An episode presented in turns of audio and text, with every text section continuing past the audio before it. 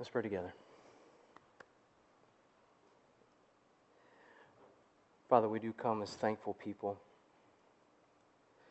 Father, and we give you praise and glory, meaning we simply acknowledge you as you are, and we do so with joy because of what it means for us, for the purpose that it gives us, for the direction, God, for the identity that it provides us. Lord, as your people, we know who we are. We know why we are. And we know how we're to go about this thing called life. And Father, to, to accomplish what you have created us for, which is to bring you glory, you have given us your word in which you have revealed these things to us. And Father, we've acknowledged that we're not smart enough to come up with a purpose and a concept of who you are that's consistent enough to satisfy. And therefore, we begin with who you have revealed yourself to be so that you remain ultimate. And Lord, in this word, we learn how you have called us to interact, to live in relationship with you.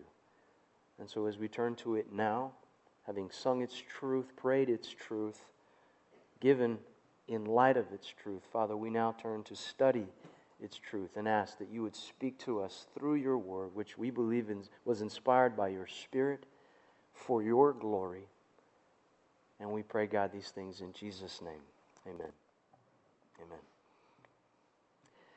the Thanksgiving celebration, which we as a country annually recognize the fourth Thursday in November, has roots, if you knew this or not, in a proclamation made by the Continental Congress back in 1777, first composed by Samuel Adams. This call by the civil government of our infant nation to acknowledge God's loving kindness stated for as much as it is the indispensable duty of all men to adore the superintending providence of Almighty God, to acknowledge with gratitude their obligation to Him for benefits received, and to implore such farther blessings as they stand in need of, and it have having pleased him in his abundant mercy, not only to continue to us the innumerable bounties of his common providence, but also to smile upon us in the prosecution of a just and necessary war for the defense and establishment of our unalienable rights and liberties, particularly in that he hath been pleased in so great a measure to prosper the means used for the support of our troops and to crown our arms with most signal success. It is therefore recommended to the legislative or executive powers of these United States to set apart Thursday, the 18th day of, in this case, December, next, for solemn thanksgiving and praise, that at one time and with one voice the good people may express the grateful feelings of their hearts and consecrate themselves to the service of their divine benefactor, and that together with their sincere acknowledgments and offerings, they may join the penitent confession of their manifold sins, whereby they had forfeited every favor, and their humble and earnest supplication that it may please God through the merits of Jesus Christ mercifully to forgive and blot them out of remembrance that it may please him graciously to afford his blessing on the governments of these states respectively and prosper the public council of the whole, to inspire our commanders both by land and sea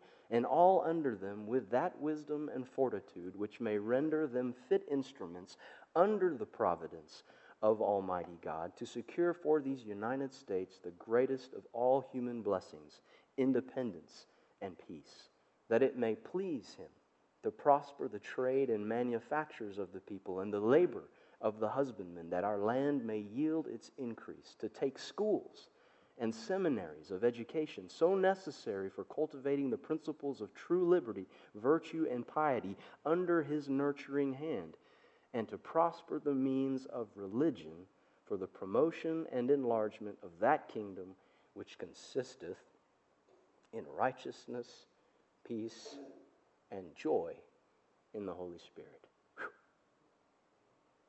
19, 1777.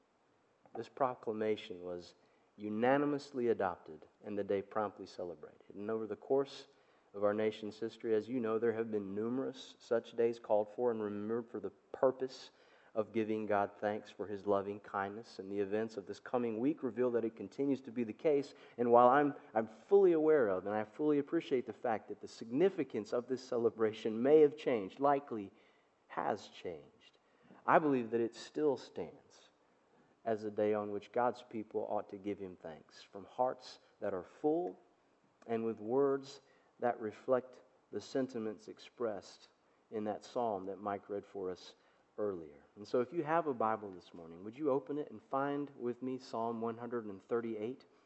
Psalm 138. And if you're already there, that's great. Maybe you can help those who are around you. But let's find together Psalm 138.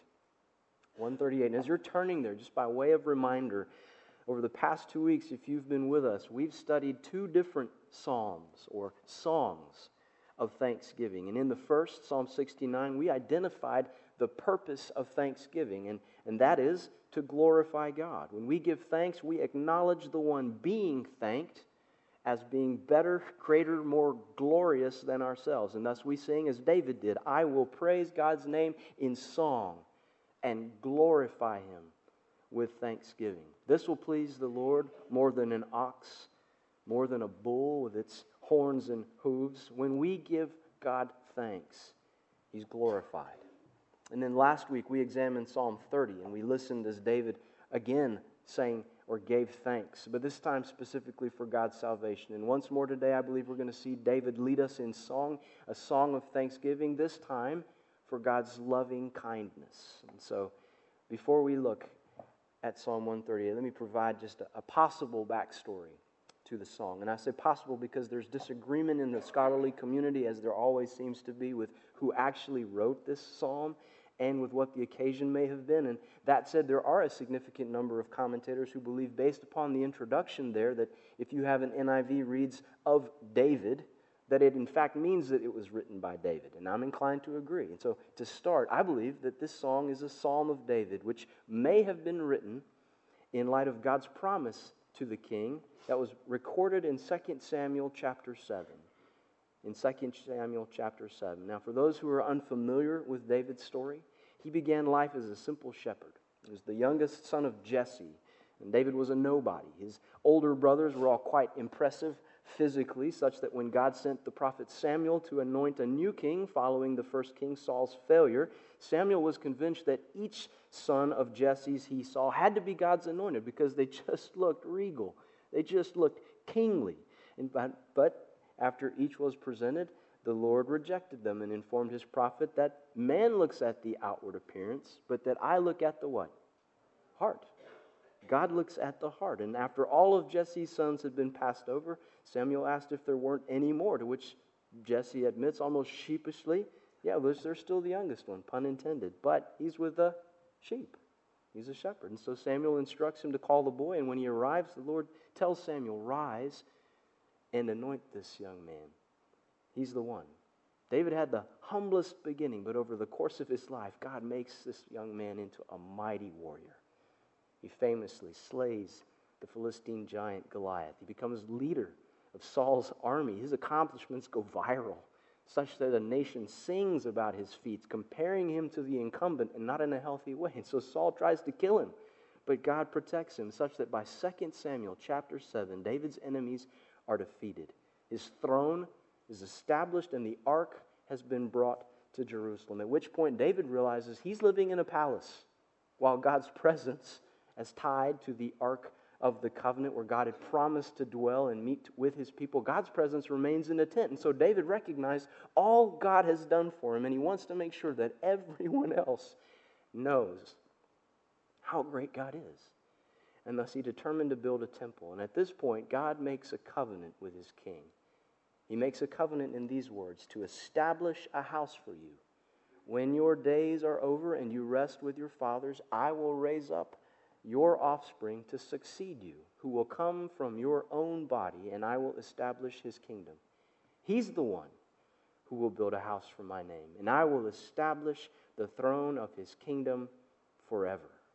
Now, this messianic promise, a promise of a coming king, so overwhelmed David that he entered immediately the presence of the Lord. And he prays this beautiful prayer of thanksgiving, which is recorded in 2 Samuel 7. And it's this event that many believe to be the motivation behind Psalm 138. So, with that context established, that in mind, that introduction, I want us to look at verse 1 together now, where I believe that this psalm teaches us that thanksgiving is personal. Thanksgiving is personal. Verse 1 reads, I will praise you, O Lord, with all my heart. Before the gods, I will sing your praise. You notice how David begins with the first person singular there? I will praise. Our NIV reads praise, but if you happen to have the ESV or the Holman or King James translations, they offer, I give you thanks.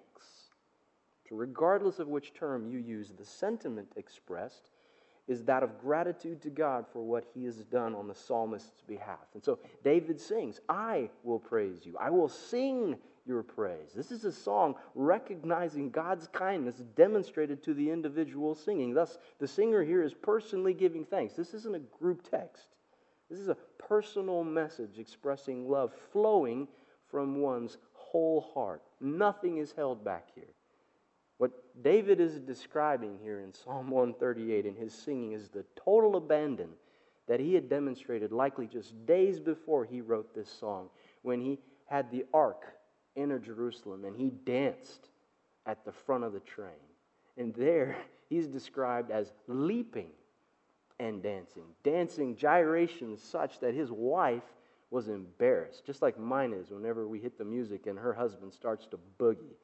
I'm telling you, it's, this is what is being described the depth of affection of David for the Lord and appreciation for all that he'd done. And so David's song reveals how thanksgiving is personal. In church, I would imagine that this, this truth this morning stands to reason. Any such expression of thanks, while it may be voiced in the third person, must reflect individual sentiments. You can't be thankful for someone else or on their behalf without in some way being personally affected by that for which you're giving thanks. Because the very fact that you're expressing another's thanks reveals the positive impact that whatever it is has had on you through the one whose thanks you're communicating. Simply stated, thanksgiving is personal. We give thanks for that which impacts us in such a way as to improve our lot or our personal circumstances, individual circumstances. So, thanksgiving is personal. And second, thanksgiving is public. Thanksgiving is public. You notice how this expression of praise or thanks is made before the gods? Before the gods. What David is not saying here is that there are other gods there that must be real or in competition with Yahweh before whom thanksgiving is performed. And let me qualify that term real because what I believe David is communicating here by his use of that word gods there in quotes in your Bible is that there are other things that people worship. For sure. There are other things that people worship, and these things are deified, meaning divinity is attributed to them. We see this form of God in the scriptures described just a few Psalms earlier in Psalm 115, where there the writer says, Why do the nations say, Where's their God? Our God's in heaven. He does whatever pleases him. But their idols, where that term idols, I believe, could be substituted for our term here, gods. Their gods are silver and gold, made by the hands of men. They have mouths, but cannot speak, eyes, but they can't see, ears, but they can't hear, noses, but they can't smell. They have hands, but they can't feel, feet, but they can't move. They have mouths and throats which utter no sounds. And so these gods, so referenced, are very real in the sense that they have forms. They have names, and sadly, they even have followers, numerous followers in some places, but they aren't real in the sense that they're living. Only Yahweh, the God of the Bible, is God. He's the God in whom is life. And as his followers, then, authentic worship or praise or thanksgiving, as it's described in this song, is that which is done in public defiance of all else that is considered divine.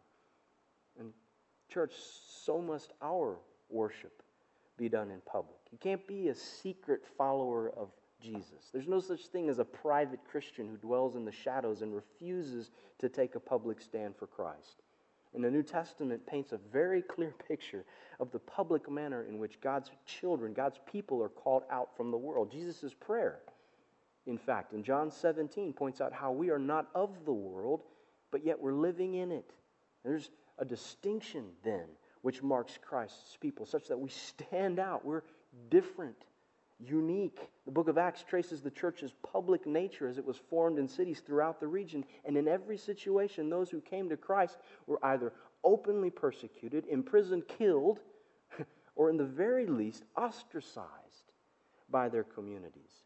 Such a hostile reception to Christians and to following Christ made that public commitment very unappealing. You didn't have the, the cultural Christian phenomenon that we face today. We're giving thanks in a public setting, say at a Christian concert or a conference or some other form of gathering, is celebrated.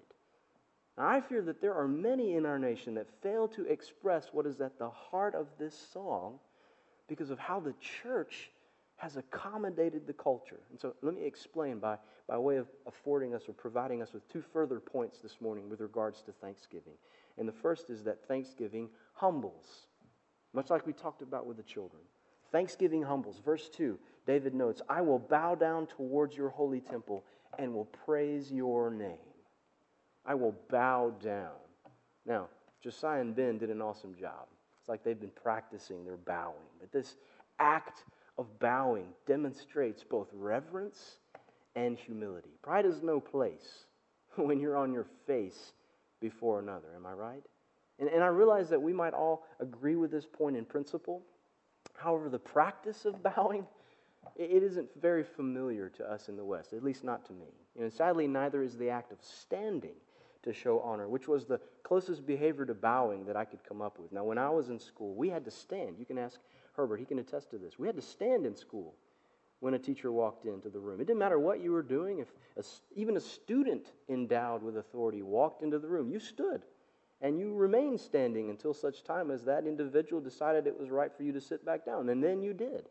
But you remained standing. This is how you demonstrated honor for those who had been placed in authority over you. But today, I don't know that we have any such expressions of deference, unless you're in the military.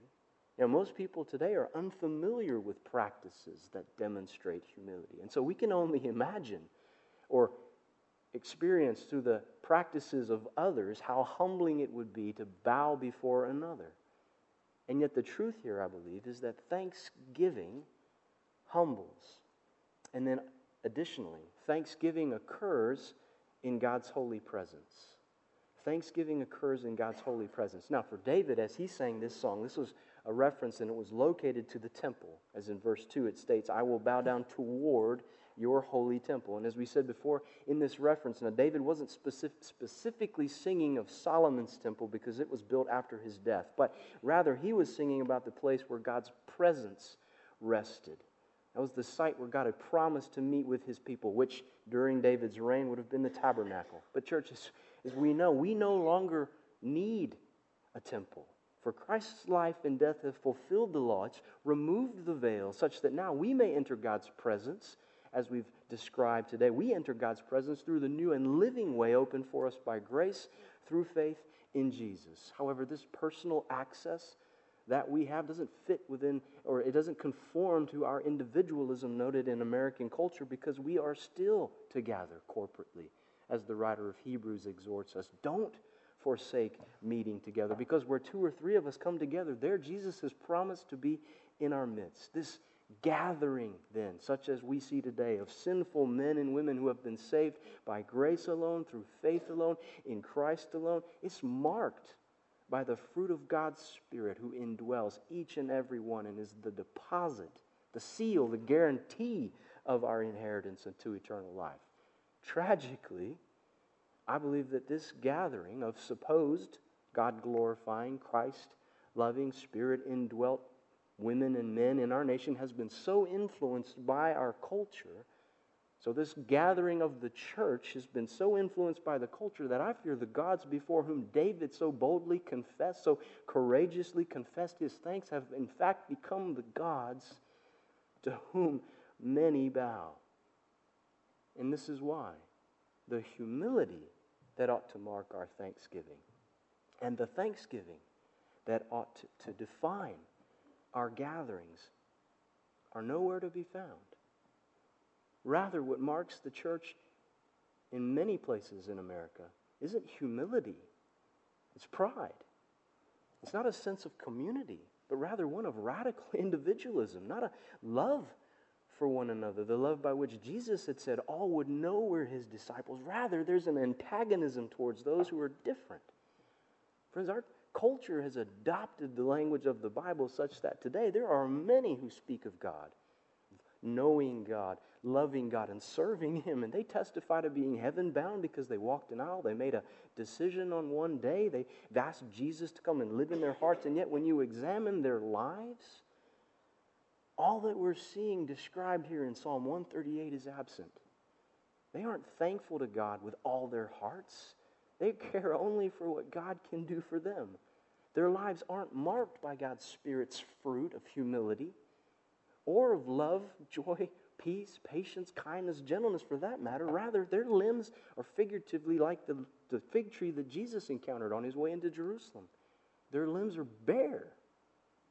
The thanksgiving that David is singing about here doesn't reflect the culture. He's singing about a thanksgiving that is counter culture.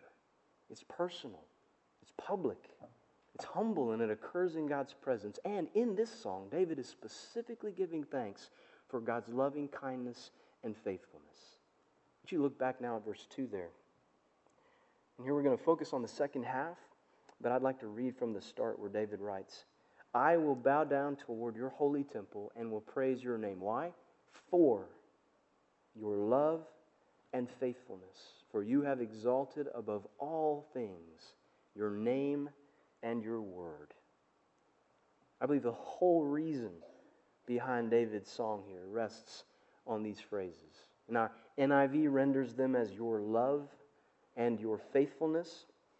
The ESV translates it as your steadfast love and your faithfulness. The Holman offers constant love and truth, while if you have the NASB translation, it renders this as loving kindness and truth. And I like, I like the word loving kindness best in this instance because I believe that it captures the sense of action that's communicated by this term in its original. And by this I mean we all know today that love is a verb.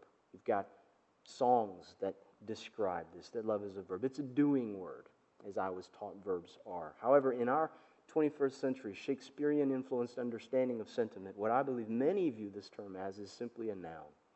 It's an emotion, it's a feeling, something that we just have. It isn't something that's performed, it's not an action performed actively. Rather, it's, it's, it's an emotion perceived passively. And I think that this word today, love, can be so easily misunderstood, which is why I prefer that term loving kindness, which I think incorporates this, this emotion of, of love, this feeling of, of love with an action of kindness. And, and that's exactly what David is giving thanks for. Because as a recipient of God's gracious covenanting, he's been shown radical kindness without redress. And all that he can do is humble, humble himself, defying all other gods, and give Yahweh thanks. In church, we've all been shown this loving kindness. For each and every one of us is alive today, in this moment. We all woke up this morning. We didn't deserve that grace gift, and yet here we sit, and we could go on from there, beginning to enumerate the myriad of ways in which God's love has been shown us, such that our lives have been impacted materially, physically, spiritually, emotionally by this kindness. But were we to try and, and do so, it would consume all our time. Because as James informs us in his epistle, every good and perfect gift comes from above, coming down from the Father of heavenly lights who doesn't change like shifting shadows. And so while we might attempt to point out the innumerable physical and material demonstrations to us of God's loving kindness, the greatest gift, the ultimate expression is as James goes on in that same verse and says, it's that he chose to give us birth through the word of truth, was Jesus. New life as described to Nicodemus by Jesus in John chapter 3. That's the gospel. David recognized here in God's covenant a promised king, a promised king who would reign forever. He would defeat all enemies, not simply those that were leading foreign armies, but also those that led the powers of sin and of death. David put his faith in God's Messiah. He trusted that the Messiah would save him. In church, just, just as God, God's greatest demonstration of his loving kindness to David was this, so too is it ours. Only difference is that we know this Messiah's name and we know the details of his great gospel story. For we know that God sent his only Son, whose name was what? Jesus. And he was like us in every way, and yet without sin. Christ came not as the conquering king that David likely had anticipated, but as a humble carpenter. He didn't enter Jerusalem as David had envisioned on a war horse, but on a colt, on the foal of a donkey. And he didn't slay his enemies as many of the Jews had hoped, but he submitted to his Father's will, and as the Lamb of God, he was slain for the sins of the world, so that whoever believes in him and repents won't perish, but will have eternal life. And this, this was the greatest act of loving kindness ever. And in fact, John the Apostle tells us that this is how we know what love is. Jesus Christ laid down his life for us. So David sings this song of thanksgiving for God's loving kindness and his truth or, or faithfulness. And here, as with God's love, David's recognizing an attribute which God has already displayed to him and upon which he is placing his hope. For God had promised to establish David's throne, as you recall, years before David ever entered Jerusalem. God had promised to protect David as he stood before Achish, who was the king of Gath, and then as he faced the Philistines, and as he was pursued through the desert and now established in Jerusalem with all of his enemies vanquished. David had personally experienced God's faithfulness. He knew that every word from the mouth of the Lord was true. And, church, so do we. Over this past year, haven't we experienced together God's faithfulness? As He's fulfilled His promise to direct our paths as we trust in Him and not ourselves, as we seek to obey Him in all of our ways. And hasn't He provided for all our needs? according to his glorious riches in Christ Jesus. Why? Because we who have the Son have life, don't we? In Christ, we've been given all that we could ever need, and He is always with us, just as He promised. Church, we have experienced God's faithfulness just as did David. And therefore, I believe that we ought to bow in thanksgiving before our God because He alone is God. And as we do, every time that we do, I believe that God will again be faithful to his word, which he has exalted above all things, along with his name, as David has sung. And we'll see and we will know the thanksgiving effect. The thanksgiving effect, which David sings about, I believe, in verse 3. And it's there that he declares these words When I called, you answered me. You made me bold and stout hearted. May all the kings of the earth praise you, O Lord, when they hear the words of your mouth. May they sing of the ways of the Lord, for the glory of the Lord is great. Though the Lord is on high, he looks upon the lowly, but the proud he knows from afar. I believe there are two effects to thanksgiving described in these verses. The first shares the focus or the sphere of our initial point, that is, it's personal, while the second follows our second point's emphasis, and that is that it's public in its effect. And so, first, the personal effect of thanksgiving results from God's faithfulness or from his truth practically evidenced as he answers David's prayers. So, the first evidence or the first personal effect results from God's faithfulness or his truth is evidence as he's answering David's prayers. Now, it must be conceded that the covenant described there in 2 Samuel that we reference is, is never explicitly acknowledged to be an answer to the prayers offered directly by David. However, if you were to look at Psalm 21 and verse 2, along with Psalm 61 and verse 5, they seem to allude to it being so. Regardless, the point here, I believe, is that as David gives thanks for all that God has done, he's emboldened. And friends, this is true for us today. Know, I can think of numerous occasions in my life where the Lord answered prayer. And rather than stopping to give him thanks, I just kept coming back with more requests. I simply kept entering his presence with more gimme, gimme, gimmes. And life just began to take on a very confused look. But when I stopped to think, which Psalm 73 describes as entering his sanctuary, when I stopped to think and to thank him, then everything began to come into focus. And my faith was strengthened. I took comfort in the knowledge of what God had done. And if He had done it, then we know He can do it again. If God is for us, what do we have to fear? And so I believe that the first personal effect of thanksgiving is soul strengthening in the present. It strengthens us as we look at what God has in store for us in the moment. But there's also a confidence that He provides as it regards the future. Because David sings, verse 7 Though I walk in the midst of trouble, you preserve my life. You stretch out your hand against the anger of my foes. With your right hand, you save me. The Lord will fulfill his purpose for me. Your love, O Lord, endures forever. Do not abandon the works of your hands. In the Old Testament, God encouraged his people to raise markers or Ebenezers, as they were described, which is just a huge stone, a rock that was raised in a specific place to serve as a reminder of all that God had done for his people on a set occasion. And here I believe that David's song of thanksgiving serves as one such reminder. For as he sings, he's, he's filled in the midst of his song with confidence, for he knows that the Lord will fulfill his plans. Why? Because he's faithful and true. In church, our God hasn't changed, has he? He's still faithful, and he will not abandon the works of his hands. So, what markers have you raised in your life? Or have you raised any markers?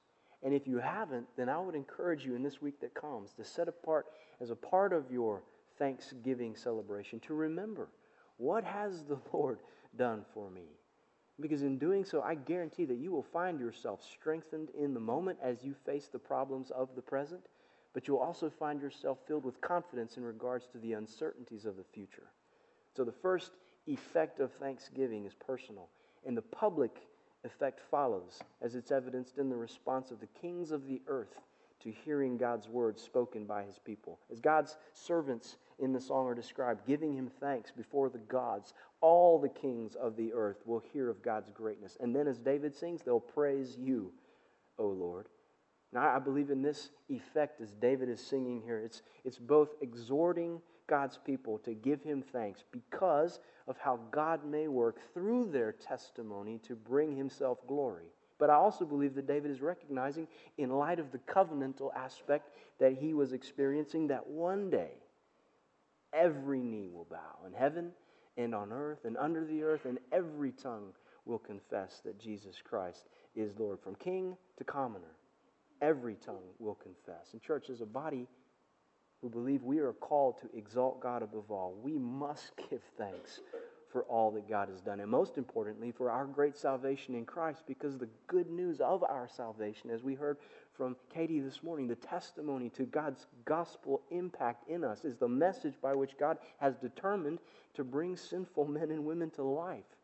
As we give thanks before others, we pray, as David did before us, that our friends, that our, our neighbors, our loved ones, co workers, nations leaders, our world's leaders would repent and believe so that they too may praise the Lord.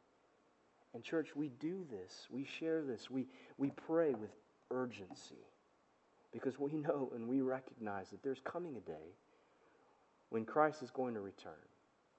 And on that day, for those who have yet to repent, those who remain in their sin, it'll be too late. And so if you're this, here this morning and you've never admitted your sin, that you've offended God by seeking your own glory, doing things your way, you've been living for your own ends, rejecting His commands. You may not have even known He had commands. Spurned His love, which He's described in the Scriptures, you didn't even know was there. If you've never confessed your sin and repented and believed, then I pray that you would at least seek out someone today and ask why. What is this all about? For without a relationship with God, your Thanksgiving, sadly, will look like that of millions of others around our world, or even particularly here in America, who this Thursday are going to be focused simply upon eating turkey, watching football, spending time with family, and then preparing for Black Friday, rather than that which David sang about in this song, and that Samuel Adams referenced as we heard earlier, rather than giving thanks to God for his loving kindness and faithfulness as demonstrated to us in Christ Jesus. So, would you pray with me as we close? Father, we give thanks to you for your loving kindness and your faithfulness.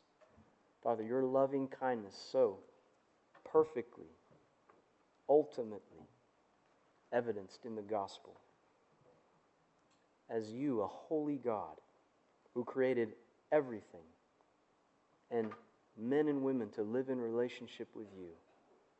But we messed, messed up that perfect relationship, for we failed to obey. We sinned. Lord, and we've tried to fix it. Lord, each and every one of us is born with a sense of dissatisfaction, a, a, a hunger, longing, a drive within us for something, something more than what we have in this moment. Father, and your word makes clear that that something is you.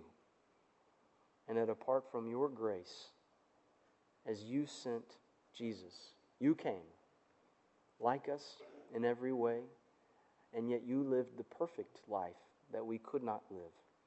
And then you went to a cross and you died in our place paying the punishment that our sin, our, our disobedience had merited. For you, as the God in whom is life, the ultimate punishment for failing to live in obedience to your ways is the ultimate antithesis to life, which is death.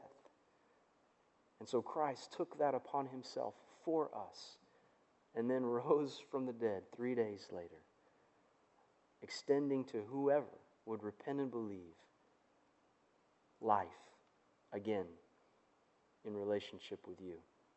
Father, this is the gospel. This is how deep the Father's love is for us. This is how vast and beyond measure. And Father, we give you thanks for this love and the truth connected with it, that we may know without doubt that you are God. Father, thank you for how you open eyes, how you change hearts. Lord, it's a work only you do. And therefore, we ask that day, this day, God, you would open eyes, open and change hearts to realize who you are for your glory. Thank you, God, for saving us, for giving us your grace. We don't deserve it, or we are not perfect. We've not been made so. You've simply clothed us with Christ's perfection. And you are now making us more and more into the image of Jesus. Lord, this week as we live, we pray we would be intentionally thankful that we might sing our thanks for all that you have done for us, most importantly, at the cross. And we pray these things in Jesus' name. Amen.